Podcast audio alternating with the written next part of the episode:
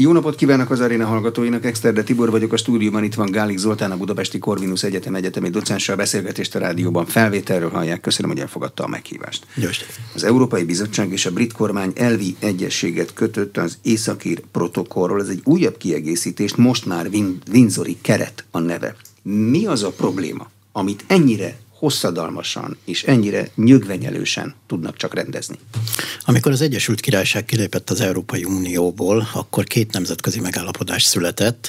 Az egyik rendezte az Európai Unió és a Nagy-Britannia közötti aktuális kérdéseket. Ennek része volt az északír helyzetnek a megoldására tett kísérlet, és utána pedig kötöttünk egy megállapodást a jövőbeli kapcsolatokról, a gazdasági kapcsolatokról, és ennek a megállapodásnak feltétele volt az előző megállapodás, hogy valamilyen módon ezt a lehetetlennek látszó feladatot, ami az északír határnak a kérdését jelenti, mégiscsak megoldjuk. Mi az északír helyzet? Észak-Írország ugye az Egyesült Királyságnak a része, viszont egy nagyon különleges megállapodás, az ezerkilencszázkilencvennyolcban megkötött nagypénteki megállapodás különleges státuszba helyezte ezt a területet.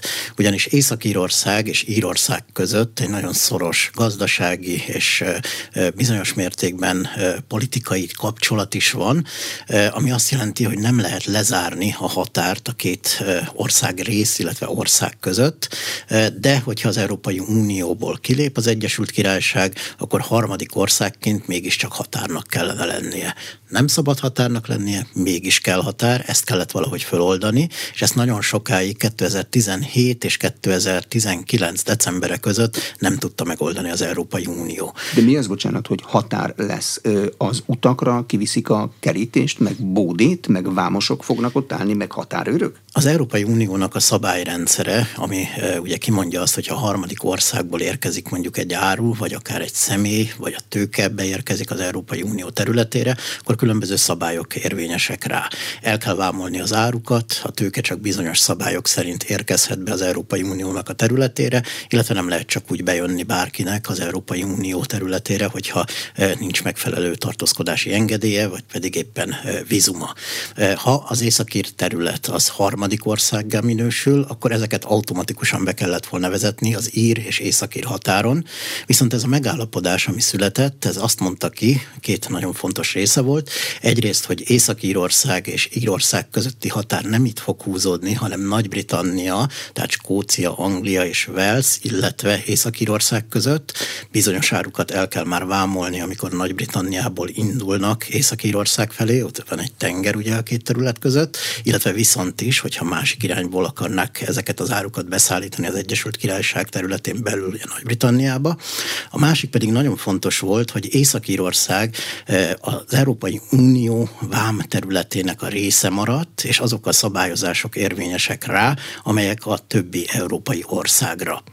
Ez a két szabályrendszer az elmúlt két évben, mióta a britek valóban kiléptek az Európai Unióból, tarthatatlannak bizonyult, ugyanis nagyon nehézkessé tette az áruforgalmat, nagyon nehézkessé tette a személyeknek a mozgását, és egy csomó olyan bürokratikus akadályt vezetett be, ami hát a versenyképességét nagyon rontotta ennek a területnek. De az áruforgalmat miért két folyosón kellett vinni, zöld meg piros folyosó, mint régen Ferihegyen? Vagy nem, ez, ez nem volt, ugye ez pontosan itt volt a probléma, hogy nem volt ilyen folyosó, ezt most a mostani megállapodás fogja majd bevezetni. Egyszerűen el kellett már vámolni az árukat, amikor megindult Nagy-Britanniából Észak-Írország felé. Ugye ennek az volt az oka, hogy ha tovább megy az áru, akkor úgy tudna bemenni egy európai ország területére, Írország területére, hogy senki nem ellenőrzi, hiszen Észak-Írország és Írország között nincs határ. Ugye ezt a megoldást viszont nem tartották jónak az északírek, főleg az unionisták, akik az Észak-Írország és az Egyesült Királyság többi része Nagy-Britanniából való uniót szorgalmazzák, hiszen azt mondták, hogy ezzel, hogy létrejött egy ilyen megállapodás, a Nagy-Britanniának a területi egysége az, ami sérül, és az Egyesült Királyságnak a területi egysége, más piaci szabályok vonatkoznak az északír országokra, országrészre más bürokratikus szabályok, más jogszabályok, és hát ez ugye nem lehet, hogyha egy országot szeretnénk működtetni a továbbiakban is. Nem csak gazdasági meg kapacitásbeli kérdés, hogy borzasztó nehéz volt ezeket a szabályokat betartani, hanem politikai kérdés is? Természetesen politikai is, hogy ne, hiszen ugye az egységnek, és főleg a britségnek, a brittekhez való tartozásnak az egyik nagyon fontos eleme az, hogy ne alakuljon ki ilyen akadályrendszer a két ország rész között, és hát ennek egy nagyon komplett, komplett és nagyon problematikus része is volt, amikor új választásokat rendeztek az Egyesült Királyságban, és újra választották az északír parlamentet a tavalyi év folyamán, akkor nem engedték az uniósíták, hogy ez a kormány hatalomra lépjen, és ez a parlament működésbe lépjen, ugyanis azt mondták, hogy addig, amíg nem születik egy másik megállapodás, egy jobb megállapodás ennél, addig nem fognak belépni abba a kormányba, ami működtetné a parlament egységét, illetve működtetné az északír területeknek a politikai rendszerét. Tehát obstruálták addig a saját területük parlamentjének megválasztását, és addig ezt Londonban kellett intézni az ottani parlamentben az északíreket is? Pontosan, ugye visszavesz ilyenkor, úgy hívjuk ezt, hogy devolúció, ez ezerkilencszázkilencvennyolcban születik meg, vissza tudja venni London szinte egy napon belül a hatalmat, és amikor nincs parlament, és ez már itt a megállapodás szempontjából nagyon fontos lesz, akkor Londonból irányítják az ügyeket. Sőt, ugye tovább is mentünk, hiszen nagyon félő volt az, hogy még Boris Johnson kormánya hozott egy olyan törvénytervezetet, és elindította a parlamentben a vitát, ami a minisztereinek a kezébe adta volna a lehetőséget, hogy egyoldalúan, akár a nemzetközi szerződésekkel szembe menve is felfüggesszem bizonyos intézkedéseket Észak-Írország vonatkozásában. Ugye ebből óriási nagy botrány lett volna. Ez bent volt ez a törvény a parlamentben, és egyébként ennek a megállapodásnak, amit most sikerült aláírni, az egyik következménye lesz az, hogy Rishi Sunak, a mostani miniszterelnök azt mondta, hogy nem viszi ezt a törvényt tovább a parlamentbe.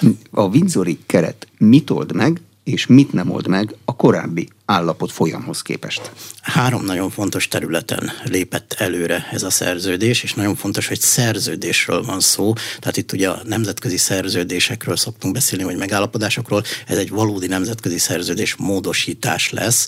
Ugye annak a megállapodásnak, amit kötöttünk a Boris Johnson kormányával, ennek a módosítása.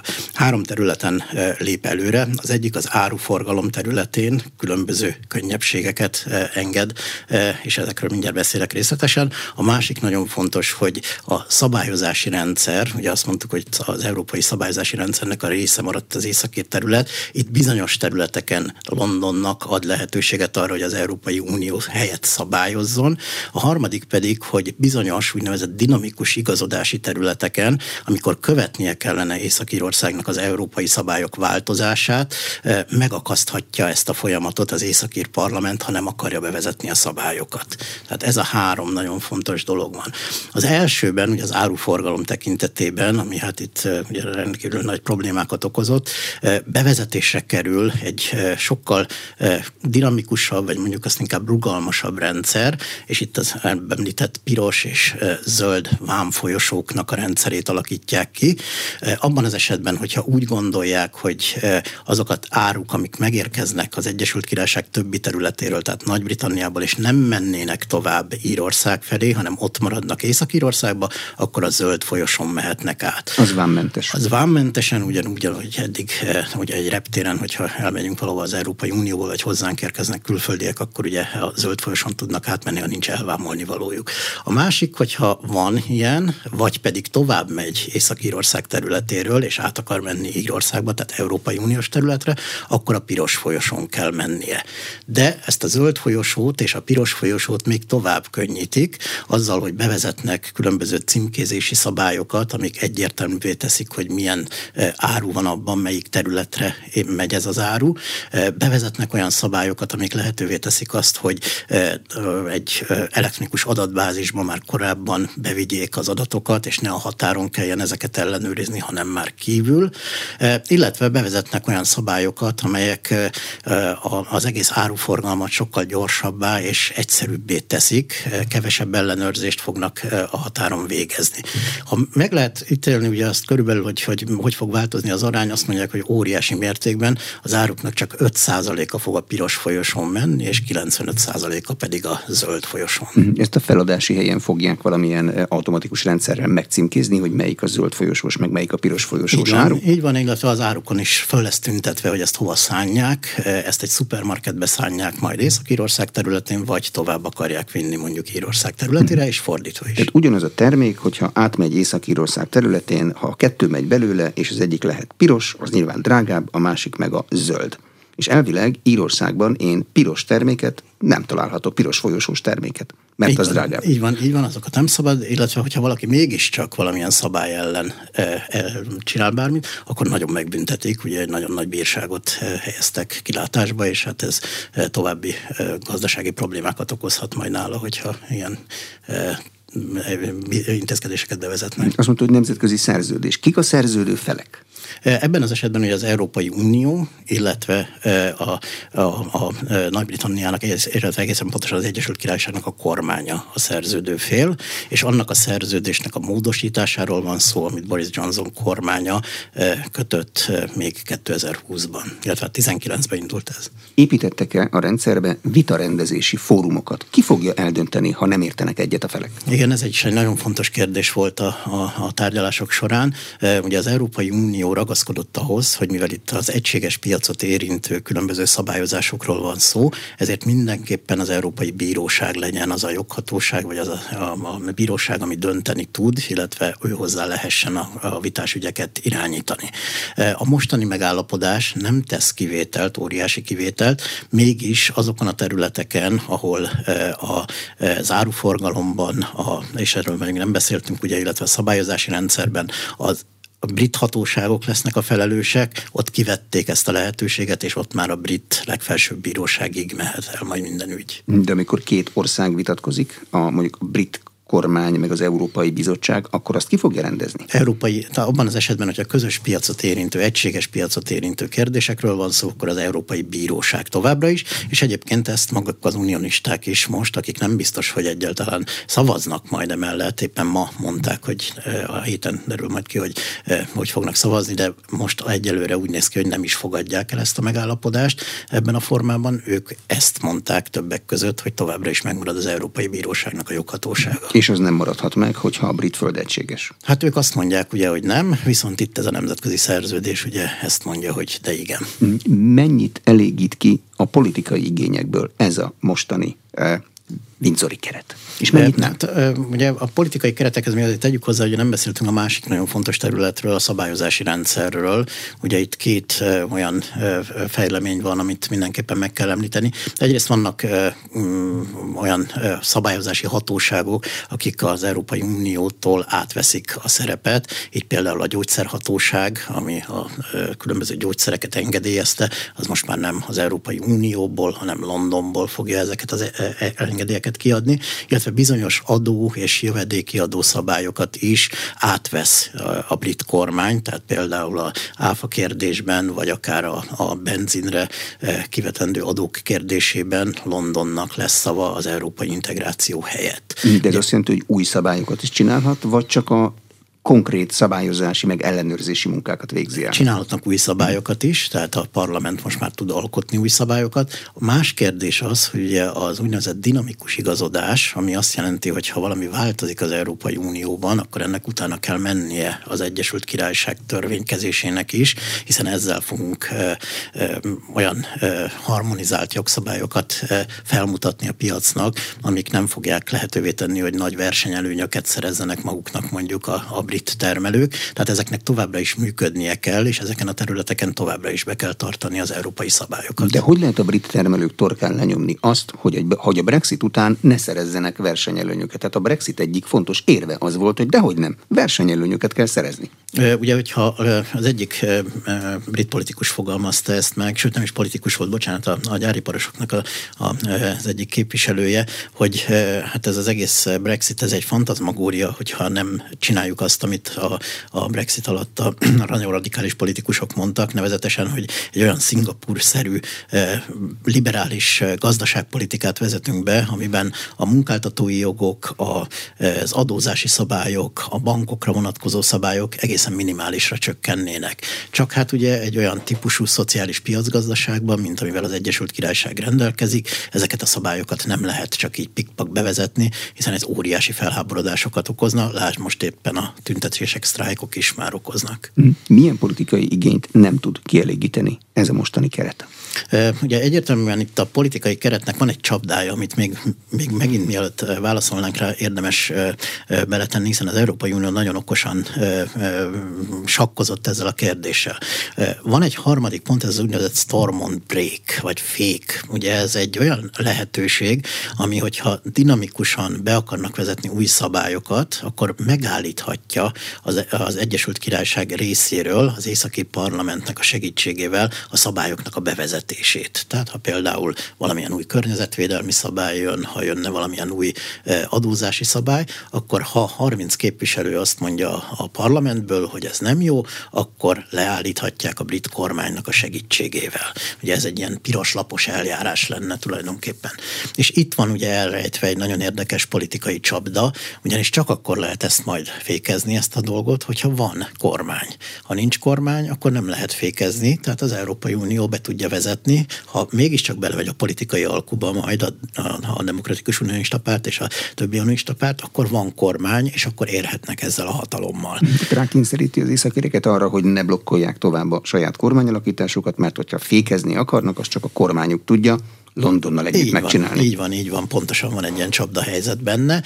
Ugye ez azt jelenti, hogy ha, ha akarnak egy ilyen megállapodást, akkor el kell fogadniuk a kormányt, új választásokat kell kiírni, létre kell jönni a, a parlamenti egyességnek, és utána lehet élni ezekkel a jogokkal. Ráadásul ne felejtsük el, hogy a maga a megállapodás, tehát az eredeti megállapodás, az négy éves időszakban szabta meg azt, hogy az északír parlament egyetérte azzal, hogy bent akar maradni a megállapodás rendszerbe. Tehát jövőre lesz az első ilyen kérdés. Bent akarunk maradni, vagy sem? Ha bent akarunk maradni, akkor továbbra is európai szabályok szerint megy tovább a dolog, de ehhez megint csak kormány kell. De ha jövőre lesz a négy éves forduló annak az akaratnyilvánításnak, hogy bent akar maradni, ez a mostani Windsori keret ezt nem írja felül? Tehát annak jövőre meg lesz? Meg, meg, ez továbbra is, ez változatlan formában benne van, igen. Az úgynevezett Stormont fék, ez bármilyen ügyre vonatkozik, vagy van egy kiemelt ügy sor, aminek az alkalmával ezt lehet alkalmazni? Nem nevesítette a megállapodás, de azt mondja, hogy ezt mindenféle alacsonyabb rendű, vagy kisebb ügyekben nem lehet igénybe venni, csak jelentős esetekben fordulhat ehhez az északír kormány. Hogy ki ítéli ezt meg, az természetesen majd ha, ha, a történelem meg fogja mondani, de, de ugye hát lehet ezzel is ugye majd a, a bírósághoz menni, hogy valóban ez egy napi szintű probléma volt, vagy tényleg egy stratégiai, sok-sok mindent érintő jogszabálymódosítás. De ilyenkor most melyik bírósághoz megyünk? A londonihoz, vagy az unióshoz? Mivel az Európai Uniónak a szabályozási területét érinti, ezért az uniós bíróság. És az uniós bíróság politikai szempontokat értékel? Tehát az uniós bíróság mondhatja azt, hogy az uniónak az az érdeke, hogy legyen északír kormány? Nyilván a bíróság jogalapján dönt. Hát ezt nem fogja mondani, hogy meg, meg akarja ítélni, hogy ez jelentős vagy sem, és akkor elő fogja citálni azokat a megállapodásokat, vagy azokat az eseteket, amiben jelentős eseteket vittek elé, és ez alapján fog dönteni. Tehát a, a politikai semlegesség az ebben az esetben nagyon fontos lesz. Ezt a megállapodást, nemzetközi szerződést mikor írhatják alá? Kell hozzá parlament. Kell hozzá parlament. Ugye az Észak-Írország részes ennek az Egyesült Királyságon keresztül, tehát maga az északír parlament az nem szükséges hozzá, a brit parlamentnek, a Westminsternek kell elfogadnia, és itt is egy nagyon érdekes politikai alkú alakult ki, hiszen a munkáspárt az egyértelműen beállt a konzervatív párt mögé, és azt mondták, hogy támogatják ezt a megállapodást. Mivel a konzervatívoknak van egy elég nagy fölénye a parlamentben, a munkáspárttal bőven meg tudják akár az unionisták nélkül is szavazni ezt. Kérdés, hogy ez a konzervatív kormányfőnek politikailag mit jelentene, ha csak velük tudnák ezt megszavazni. Egyáltalán nem biztos, hogy szerencsés. Mi az üzlet ebben a munkáspártban, hogy beáll a a kormány mögé? Hát ugye nagyon nagyobb most a, a támogatottsága a munkáspártnak, és ugye ők egyértelműen leszögezték már nagyon régóta, hogy mindenképpen megállapodást szeretnének. Nekik az az érdekük, hogy jöjjön létre az északír kormány, működjön az ország, és működjön ez a megállapodás, hogy végre más dolgokkal is lehessen foglalkozni, hiszen az Egyesült Királyság gazdaságában nagyon-nagyon sok akut probléma van, amit kezelni kellene. Zárjuk le ezt a fejezetet. Ez a fejezet kétezer-tizenhat óta nyitva van, és hát azért politikailag is egy meglehetősen kínos szituáció lenne, ahogy itt beszéltünk róla a konzervatív kormányfőnek, ha csak így sikerülne a megállapodást elérni. Mm-hmm. Konzervatív kormányfőnek, Rishi Sunaknak van esélye arra, hogy a munkáspárt nélkül megcsinálja a megállapodást? Tehát hány embert kell ilyenkor meggyőzni a parlamentben? E, ugye e, többségük van, tehát a, a, ugye Boris Johnson óriási fölénnyel, Margaret Thatcher óta nem látott fölénnyel, e, több mint hetven képviselővel hozta a választást kétezer-tizenkilencben. Egy kicsit elolvadt ez a fölény, de még mindig jelentős számban vannak a kormányban, illetve a parlamentben, akik ezt a többséget biztosíthatnák. Viszont ugye azt hozzá kell tenni, hogy nagyon sok euroszkeptikus, illetve nagyon sok Brexit-párti radikális képviselő van. Tehát, hogyha ötvenen, hatvanan kiállnának, akkor már szükség lenne a többi pártra is, és ez a számokban látszana is. Ilyenkor van arra lehetőség, hogy a, az Európai Unióval letárgyalt szerződéstervezetet a brit politika hatására valamilyen módon még megpróbálják módosítani, vagy ez már egy fix szöveg? Ugye ezt parafálták, ezt a szerződést, tehát fix szöveg, ezt az Európai Unió nem fogadná el. Az Európai Unió kemény tárgyalópartner volt ebben? Vagy ügyes nagyon tárgyalópartner ment, volt? Nagyon régóta ment a tárgyalás, tehát ugye most nagyon gyors eredmények születtek itt a, a tavaszi fordulóban, de ezért a háttérben már Boris Johnsonnak, a, a, a kormányának az utolsó éve előtt, és az utolsó évben is mentek a tárgyalások. Aztán jöttek ugye a politikai botrányai az akkori kormányfőnek, és akkor leálltak a tárgyalásokkal, de gyakorlatilag ez egy nagyon régi és nagyon szorgalmazott megállapodás volt európai részről is. Arra van magyarázat, hogy miért most?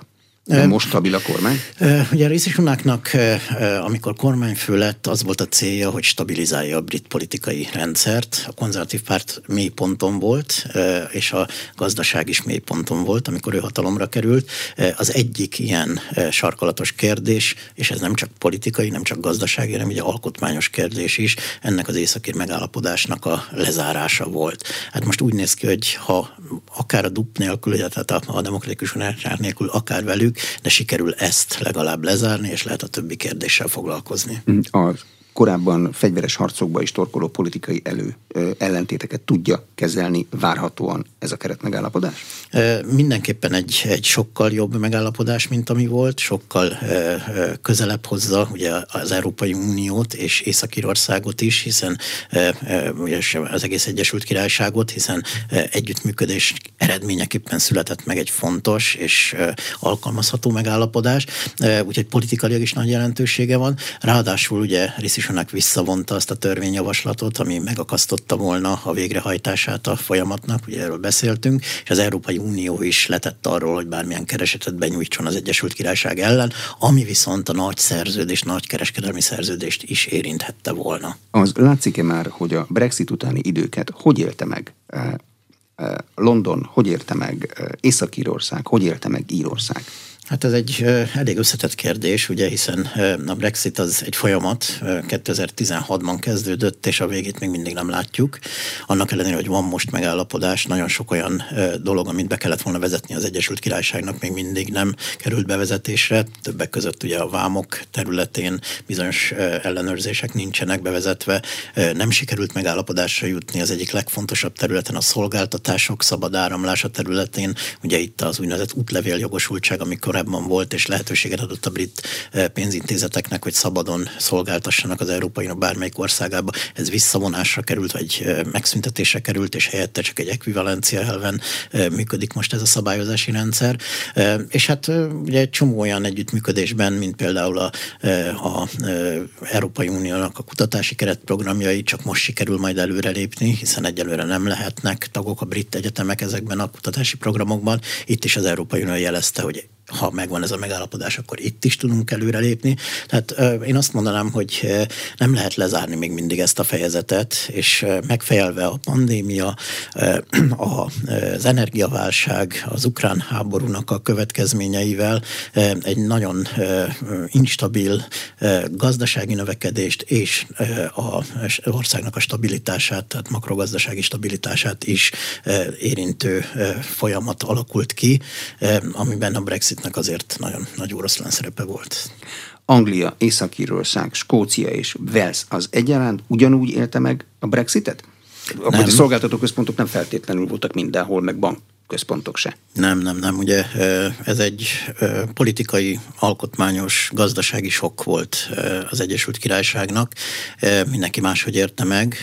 Például, ugye, hogyha népszavazást nézzük, akkor Észak-Írország és Skócia lakossága döntő többségben a bentmaradás mellett szavazott, míg Anglia és Wales pedig a kilépés mellett tette le a voksát. meg hatvan százalékos bentmaradási arányok volt. hatvan százalék, hatvankét százalékos bentmaradási részesedés volt ugye a skót területeken, és hát azóta is ezek a kérdések, ezek feszítik szét az Egyesült Királyság alkotmányos rendszerét. Ugye az Egyesült Királyság, ami egy politikai unió évszázadok óta soha nem látott kihívásokkal szembesül mostanában, hiszen tervben van ugye egy második skót népszavazás a kilépésről, és ennek az évszázados uniónak a felbontásáról. Ráadásul az előbb beszélgetésünk tárgyát képező Észak-Írországban is olyan demográfiai változások történtek, ami a katolikusoknak az eddig a modern korban nem látott fölényét jelenti, ami hosszú távon akár megfordíthatja az unionisták, illetve a katolikusoknak az Észak-Írország Egyesült Királysághoz és Írországhoz kapcsolódó kapcsolatának és, és rendszerének a lehetőségét. Ugye ezek mind olyan kérdések, amik az Egyesült Királyságban folyamatosan most napirenden lesznek az elkövetkezendő években, hiszen nincs gyors és egyszerű megoldása és lezárása ezeknek a kérdéseknek. A skótoknak az északír rendezés példát fogadni, azt fogják mondani, hogy akkor mi is ugyanilyen különleges státust akarunk? Hát természetesen már mondták is, ugye, hogy ha kivittek minket a britek, és Észak-Írország ilyen különleges megállapodást kap, mi miért ne kaphatnánk. Egyelőre ugye ennek semmilyen politikai alapja nincs, hiszen se az Egyesült Királyság kormánya, se pedig az Európai Unió nem nyitott egy ilyen típusú megállapodásra, vagy akár csak tárgyalások megkezdésére. Viszont az igaz, hogy abban az esetben, hogyha Skócia mégiscsak függetlenedne, akkor lehetősége lenne kérni a felvételét az Európai Unióba. Azért tegyük hozzá, hogy noha itt az elmúlt években meglehetősen nagy volt a támogatottsága a függetlenségnek, néha ötvenöt százalékát ismerték az embereknek, hogy támogatják itt az elmúlt másfél évben. Most mélyponton van, harminc százalékra lezuhant a függetlenséget támogatóknak az aránya. Mi történt? Ugye itt az elmúlt két-három hétnek az eseményeit említeném elsősorban. Nicola Sturgeon, aki nagyon régóta, kétezer-tizennégy óta vezeti a Skót Nemzeti Pártot, és akinek a vezetése alatt háromszor is többségbe került a skót parlamentbe, méghozzá abszolút többségbe a Skót Nemzeti Párt. Ő lemondott a tisztségéről, és most egy politikai átmenet következik. Ennek a korszaknak a lezárulása után keresik az új vezetőt, aki majd Skóciát esetleg a függetlenedés, vagy pedig az Egyesült Királysággal való további együttélésnek az útján fogja Nicola vezetni. Sturgeon lemondásakor azt mondta, hogy alkalmasabb embert kell választani a helyzet kezelésére, de ez milyen irányt ad? Függetlenedés vagy együttműködés? Nem tudjuk, ugye most van ez az időszak, ugye lemondott, de még egyelőre viszi a skót ügyeket, azt mondta, hogy addig, amíg megtalálják az utódját, addig fogja vinni. Megkezdődtek a politikai viták, még egy kicsit korán vagyunk ahhoz, hogy pontosan lássuk, hogy mekkora a támogatottsága a különböző erőknek, de azt lehet látni, hogy, hogy mindenképpen a, a, a radikál, radikális függetlenedési mozgalmak azok Sturgeonnek a, a politikai agendájához kapcsolódnak. elhúzódtak, és ezek most háttérbe szorultak. Aztán, hogyha új vezető lesz, és ő megfogalmazza ezt a politikai eh, célt, amit eh, ugye gazdaságilag, eh, társadalmilag, eh, és eh, nem utolsó sorban ugye eh, politikailag majd végig kell vinni, akkor talán újra föl fog támadni a függetlenedésnek a, a támogatottsága, de egyelőre ez mély ponton van. Skóciában ez egy vezetőtől függ, hogy a függetlenedési eh, törekvések támogatottsága milyen? Tehát karizmatikus vezető, és akkor van. Igen, kell, mindenképpen. Én úgy érzem, hogy a, a, a karizmatikus vezető az nagyon fontos tényező volt ebben, hiszen egy ilyen függetlenedési folyamat nagyon sok mindent fog érinteni.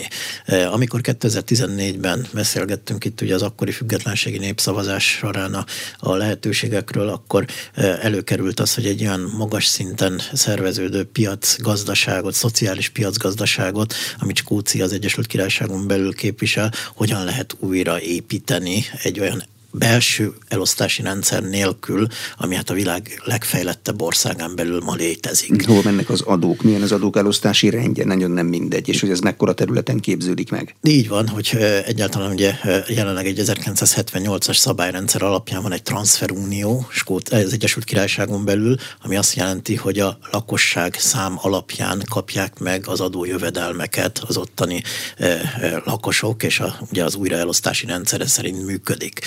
Ezt újra kellene gondolni, de hát ez csak az egyik apró kérdés. Az adósságmegosztás kérdésétől kezdve a fiskális unió szétszabdalásán keresztül egészen a monetáris kérdésekig, közös pénzhasználattal mi lenne, megtartanák-e a brit fontot, megtartanák-e mondjuk a brit intézmények, monetáris intézmények nélkül, vagy mi lenne az Egyesült Királyság területén, Skóciában lévő nukleáris támaszponttal, ami ugye a biztonságot is jelenti az Egyesült Királyságnak, hogyan biztosítaná Skócia a saját jövedelmeit, észak-tengeri olaj, illetve gáz, az vajon elegendő erre, vagy pedig inkább a pénzügyi szolgáltatási szektor, tehát rengeteg kérdés lenne, és ezekben mind kell egy olyan politikai álláspont, amit a, a Skót Nemzeti Pártnak kell képviselnie, és a vezetőnek pedig legitimnek kell lenni ebben a kérdésben. De eddig az volt a Skót Nemzeti Párt elképzelése, hogy Skócia önállóan életképes volna?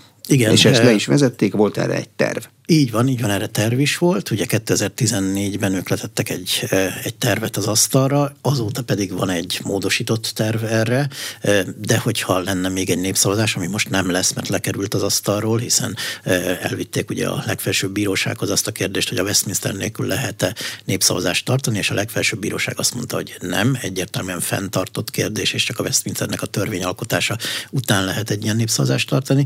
Tehát, hogyha ez nem következik be, lehetne esetleg a következő választást ugye ilyen politikai választásként értelmezni, de még egyelőre ezt sem eldöntött, hogy vajon az új vezető az beviszi-e majd így a politikai agendába ezt a kérdést. De hogyha ez a Westminsternek fenntartott kérdés, akkor ahhoz az alkotmányt kellene módosítani. Igen, de, de ugye az nagyon fontos, mond... hogy maga a népszavazás az nem a függetlenséget jelenti. Tehát a függetlenedés és a függetlenség az egy nemzetközi szerződésnek a léte, és nem pedig maga a népszavazás. A népszavazás felhatalmazás lenne a tárgyalások megkezdésére, ahogy ugyanúgy, hogy az Európai Unió és az Egyesült Királyság között a végén egy nemzetközi dokumentum jön létre.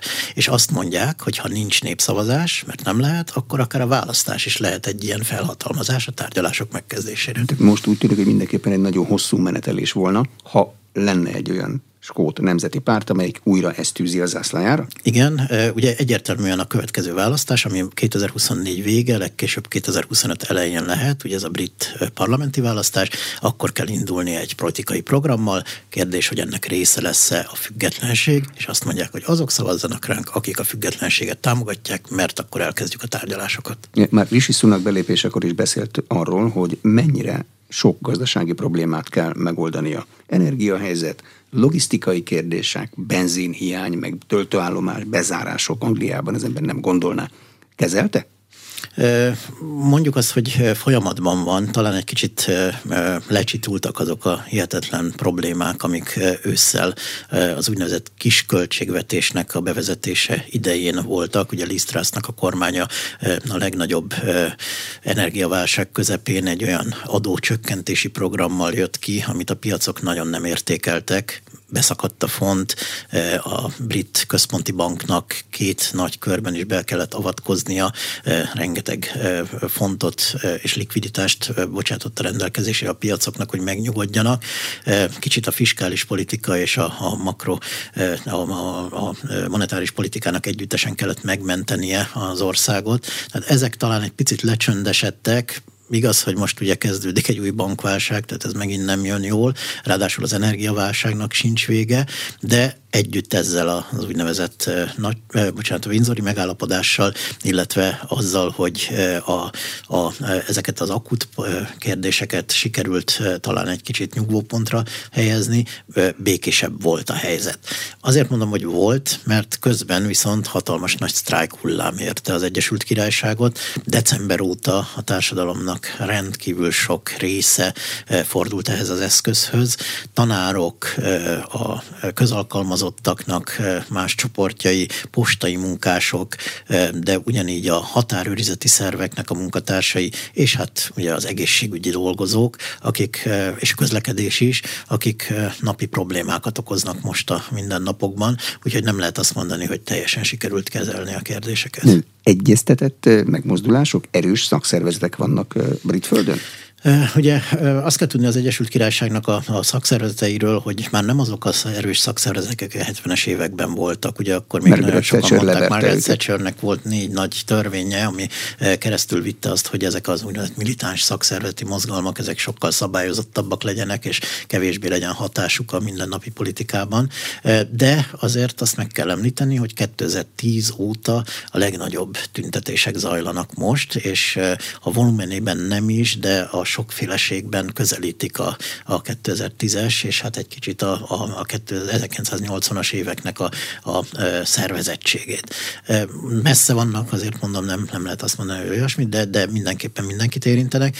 A kormány pedig próbál megállapodni, van akivel sikerült is, például az egészségügyi dolgozókkal öt százalékos béremelést tárgyaltak le, folyamatban vannak egyéb társadalmi csoportokkal is kettő, három, négy, öt százalékos emelések, illetve egyszeri kifizetésekről is mennek ezek a, a viták.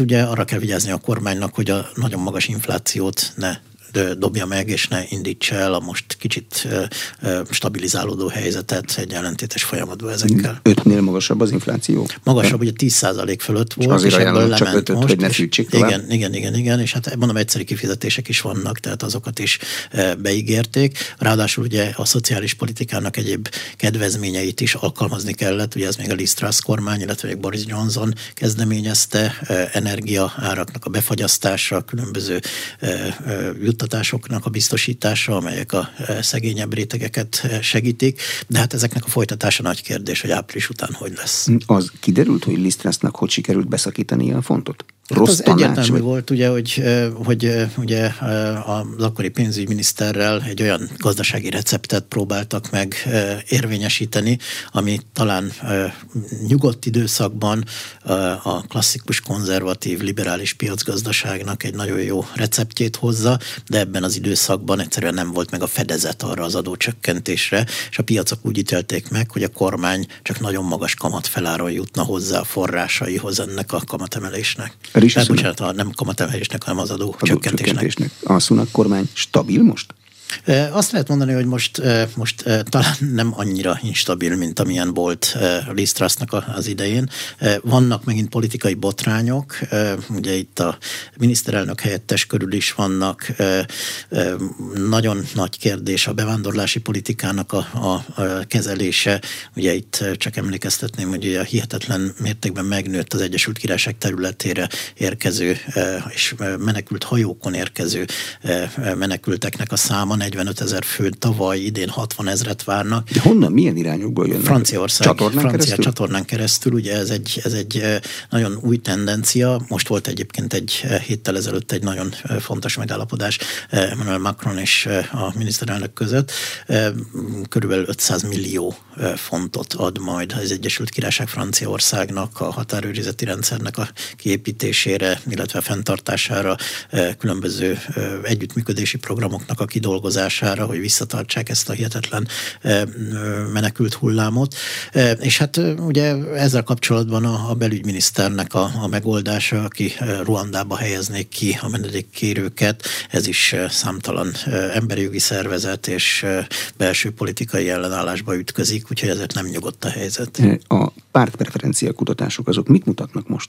Ugye egyértelműen a munkáspárt fölényét jelzik Boris Johnsonnak a, a tavalyi, mondjuk azt március-májusi mélyrepülés kezdete óta. Nagyon magas is volt ez az arány, negyvenöt százalék fölött mérték a munkáspártot.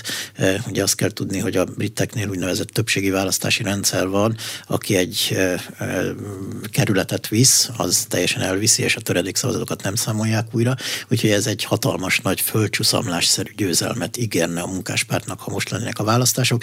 Kicsit mérséklődött az előny, de tovább is negyven százalék fölött mérik. A konzervatív párt pedig történelmi mélyponton volt, húsz százalék körülre ment le, most egy kicsit jobb helyen van, huszonhét százalék körül mérték legutóbb. Mikor kezdett a munkáspárt erősödni? Már Liz Truss idején, Boris Johnson idején, Rishi Sunak idején, tehát a kormány bukdácsolásából profitál? Amikor elkezdett ugye a Boris Johnson körül elfogyni a levegő, tehát amikor jöttek az újabb és újabb botrányok, amikor elkezdődött, ugye, és ennek most lesz a héten egyébként egy újabb fejezete, ha emlékszünk rá, ugye itt a Partygate, az az, a, amikor buliztak. Lezárások idején bulizni. Annak, igen, igen, annak a, a politikai szelei, illetve most egy új kérdés az, hogy félrevezette a parlamentet, hiszen ez egyik legfőbb főbejáró bűn az Egyesült Királyság politikai rendszerében, úgyhogy ez politikai karriernek a végét is jelentheti, de akkor kezdett el elfogyni a levegő, és akkor kezdett a munkáspárt nagyon nagy támogatottságot szerezni. De mivel? Azzal, hogy ők nem így csinálnak?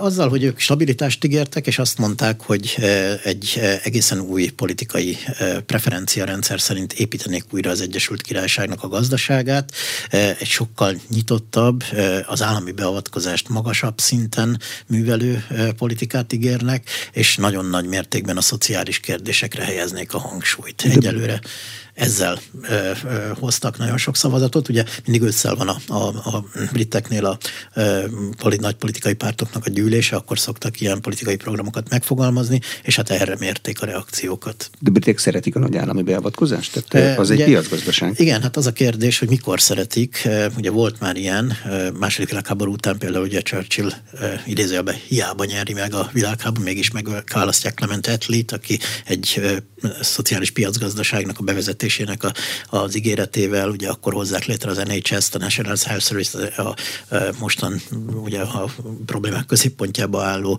nemzeti egészségügyi szolgálatot. Tehát vannak ilyenek, és hát most nagyon sokan úgy értelmezik, hogy az energiaválság nagyon sokakat tett kiszolgáltatottá, és itt az ideje egy ilyen magasabb állami újraelosztást ígérő politikának. A forrását megjelölik? Ez, ez ugye, ahogy mondtuk itt, Liz Truss esetében is nagyon problémás volt, hiszen nem jelölték meg. Ők nem akarnak visszatérni ahhoz, amit Tony Blair ígért ezerkilencszázkilencvenhétben, aki ugye egy inkább szociáldemokrata, a liberális piacgazdaságnak több elvét középpontban hagyó politikát ígért. Ők sokkal inkább azt mondják, hogy adóemelés is lehet ebben, és lehet ugye a különböző állami elosztó rendszereknek az államosítása, de nem olyan mértékben, ahogy az előző munkáspárti elnök ezt ígérte, egy sokkal visszafogottabb mértékben. Az ukrajnai orosz agresszió kérdésében a brit politikában van-e nézeteltérés, vagy ezt mindenki ugyanúgy látja? E- Ebben a kérdésben ugye, ha, ha megnézzük az elmúlt három brit kormányt, akkor nagyon nagy egységet tapasztalhatunk. Ugye egyértelműen Ukrajnának az egyik legfontosabb, hanem a legfontosabb az Amerikai Egyesült Államok után támogatója az Egyesült Királyság, nem csak szavakban, hanem lehet ezt látni a politikai, katonai támogatási mennyiségben is, pénz belefordítva is, és hát ugye a, a gesztusok is, amik születnek naponta, ezek azt mutatják, hogy teljes mértékben kiállnak Ukrajnának a prioritásai mellett. Ha minden párt támogatja, az azt jelenti, hogy a lakosság is támogatja, mert a pártok különben nem támogatnák, ha a lakosság ellenkezését vívnák? Így? Igen, érdekes egyébként a lakosságnak a támogatottsága is nagyon magas. Nem láttam pontos adatokat, nem akarok százalékot mondani, de nagyon magas a támogatottság. Harmadik Károly a királynő halálával keletkezett óriási űrt, ilyen hosszú uralkodást nem is nagyon van a történelemben. Tudta valamennyire pótolni? Ugye mondjuk azt, hogy a figyelem nem igazán ráterülődött ebben az időszakban, talán ez szerencsés is volt neki, ugye itt a különböző politikai szelek, amik fújtak, azok elterelték az embereknek a figyelmét arról, hogy hogy is kezdi az uralkodását. Az biztos, hogy egy új stílust hozott a brit uralkodó családnak az életébe, bár ugye tudjuk, hogy itt az egyik királyfinak a, a könyve körüli botrányok, azok elnyomták most a bulvár sajtóban is a Károly körüli hát, eseményeket. Lefagyott testrészei, azok igen, azok elvitték ezt a alkalmat beszélgetésre. Igen, de ugye azt lehet látni, hogy egy viszonylag konszolidált és nagyon átgondolt uralkodói stílust vett ő föl, szakított nagyon sokban édesanyjának a, az uralkodói stílusával, sokkal aktívabb politikailag. Ugye ez egészen odáig megy, hogy például szeretett volna elmenni egy olyan nemzetközi rendezvényre, amiben az Egyesült Királyságot képviselhette volna környezetvédelmi kérdésekben, ott leállították, azt mondták, hogy nem, ez a kormánynak a feladata, de például éppen a, a, a beszélgetésünk elején említett Windsori megállapodás során fogadta Ursula von der Leyent, aki hát nagyon furcsa volt, hogy egyáltalán a királyhal találkozik egy ilyen megállapodásnak a tárgyalása után. Az más kérdés, hogyha aláírják már, akkor esetleg egy ilyen, de azt mondták, egy kicsit korai volt ez a szereplés. De ez nem a miniszterelnök Rishi Sunak iránti gesztus, hogy én is beszállok a konszolidációba? Hát egy kicsit fordítva van, ugye a Rishi Sunaknak kellett ezt kezdeményeznie, hiszen mindig a király, ugye a brit politikai rendszeren belül a miniszterek, vagy a miniszterelnöknek a tanácsára cselekszik, tehát az udvar azt mondta, hogy ezt is innen indították, ezt a folyamatot, de minden esetre hát ez is egy látványosabb politikai gesztus volt. A király témáit, például a környezetvédelem, ezeket a brit lakosság fontosnak tartja? Nagyon, nagyon fontos, persze. Mögé? Igen, igen. Ez, ez egy nagyon olyan téma, ugye, amiben Károly nagyon fontos szerepet játszott eddig is.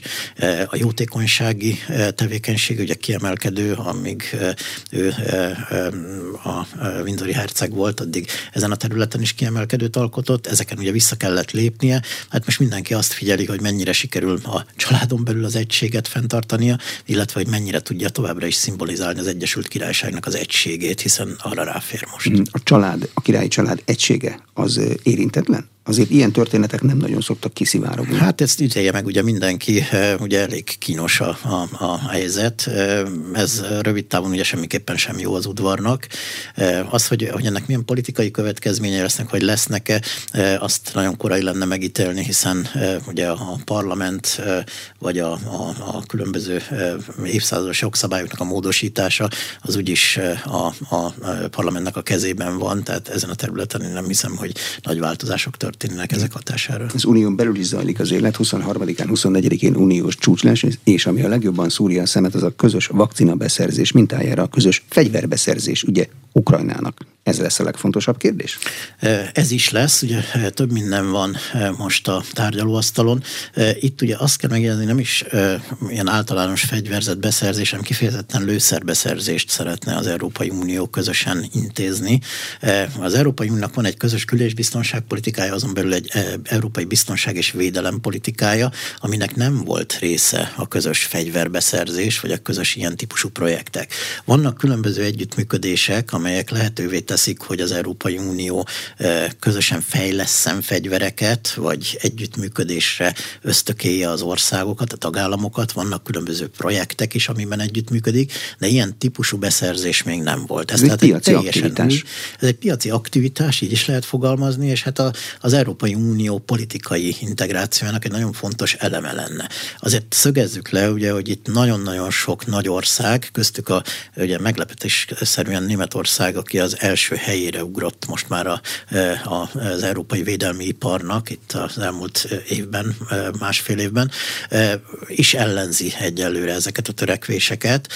Ugyanígy ugye Franciaország azért nem biztos, hogy átengedné, és nem biztos, hogy egy vetélytársat beengedne ebbe a klubba ilyen gyorsan, tehát nagyon hosszú folyamat még ez, hogy ez valóban itt, hogy átmenjen egy ilyen javaslat, de a viták megkezdődtek róla. Migrációs kérdések napirendre kerülnek itt, mint hogyha egy idomuló álláspont lenne a korábbi magyar állásponthoz több ország részéről is. Hogyne, igen, ez így van. Ugye decemberben volt az utolsó európai tanács csúcs találkozó, amiben kifejezetten fontosnak tartották a határvédelmet.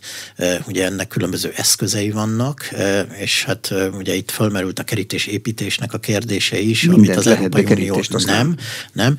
Egy nagyon finom elmozdulás volt ugye a szövegezésében a, a, a határozatnak.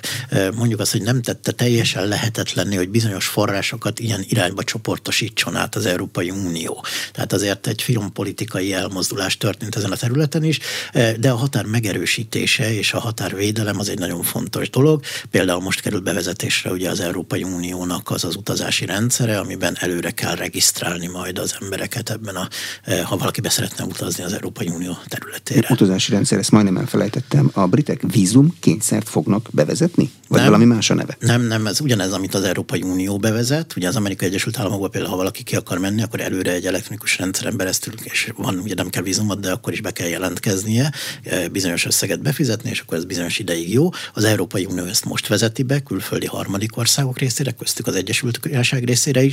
Ez azt jelenti, hogy akkor három évig nem kell, de mindenképpen bent leszek ebben a rendszerben, és a britek is egy hasonlót fognak bevezetni, ami azt jelenti, hogy előre regisztrálni kell magunkat, és utána be tudunk már lépni ennek a belépési engedélynek a, a birtokában. Ha valami miatt ezt mondják, hogy ez a rendszer ez nem elég, akkor kérhetnek további adatokat, vagy akár vízumot is. Tehát igazából nem fogja megnehezíteni az utazást, mert egy adatszolgáltatásról van szó, és ha valami kockázat van, akkor van vízumkérés. Igen, igen, igen, igen, ez pontosan így van. Ugye ez megkönnyíti az elektronikus adatkezelést. Ha valaki régen utazott az Egyesült Királyságba, akkor is emlékszik talán rá, hogy ez kétezer-négy előtt volt, hogy ki kellett tölteni egy kis papírdarabot, amikor leszállt a repülővel, és amikor elhagyta, akkor egy hasonló párt. Hát ezt elektronizálják most.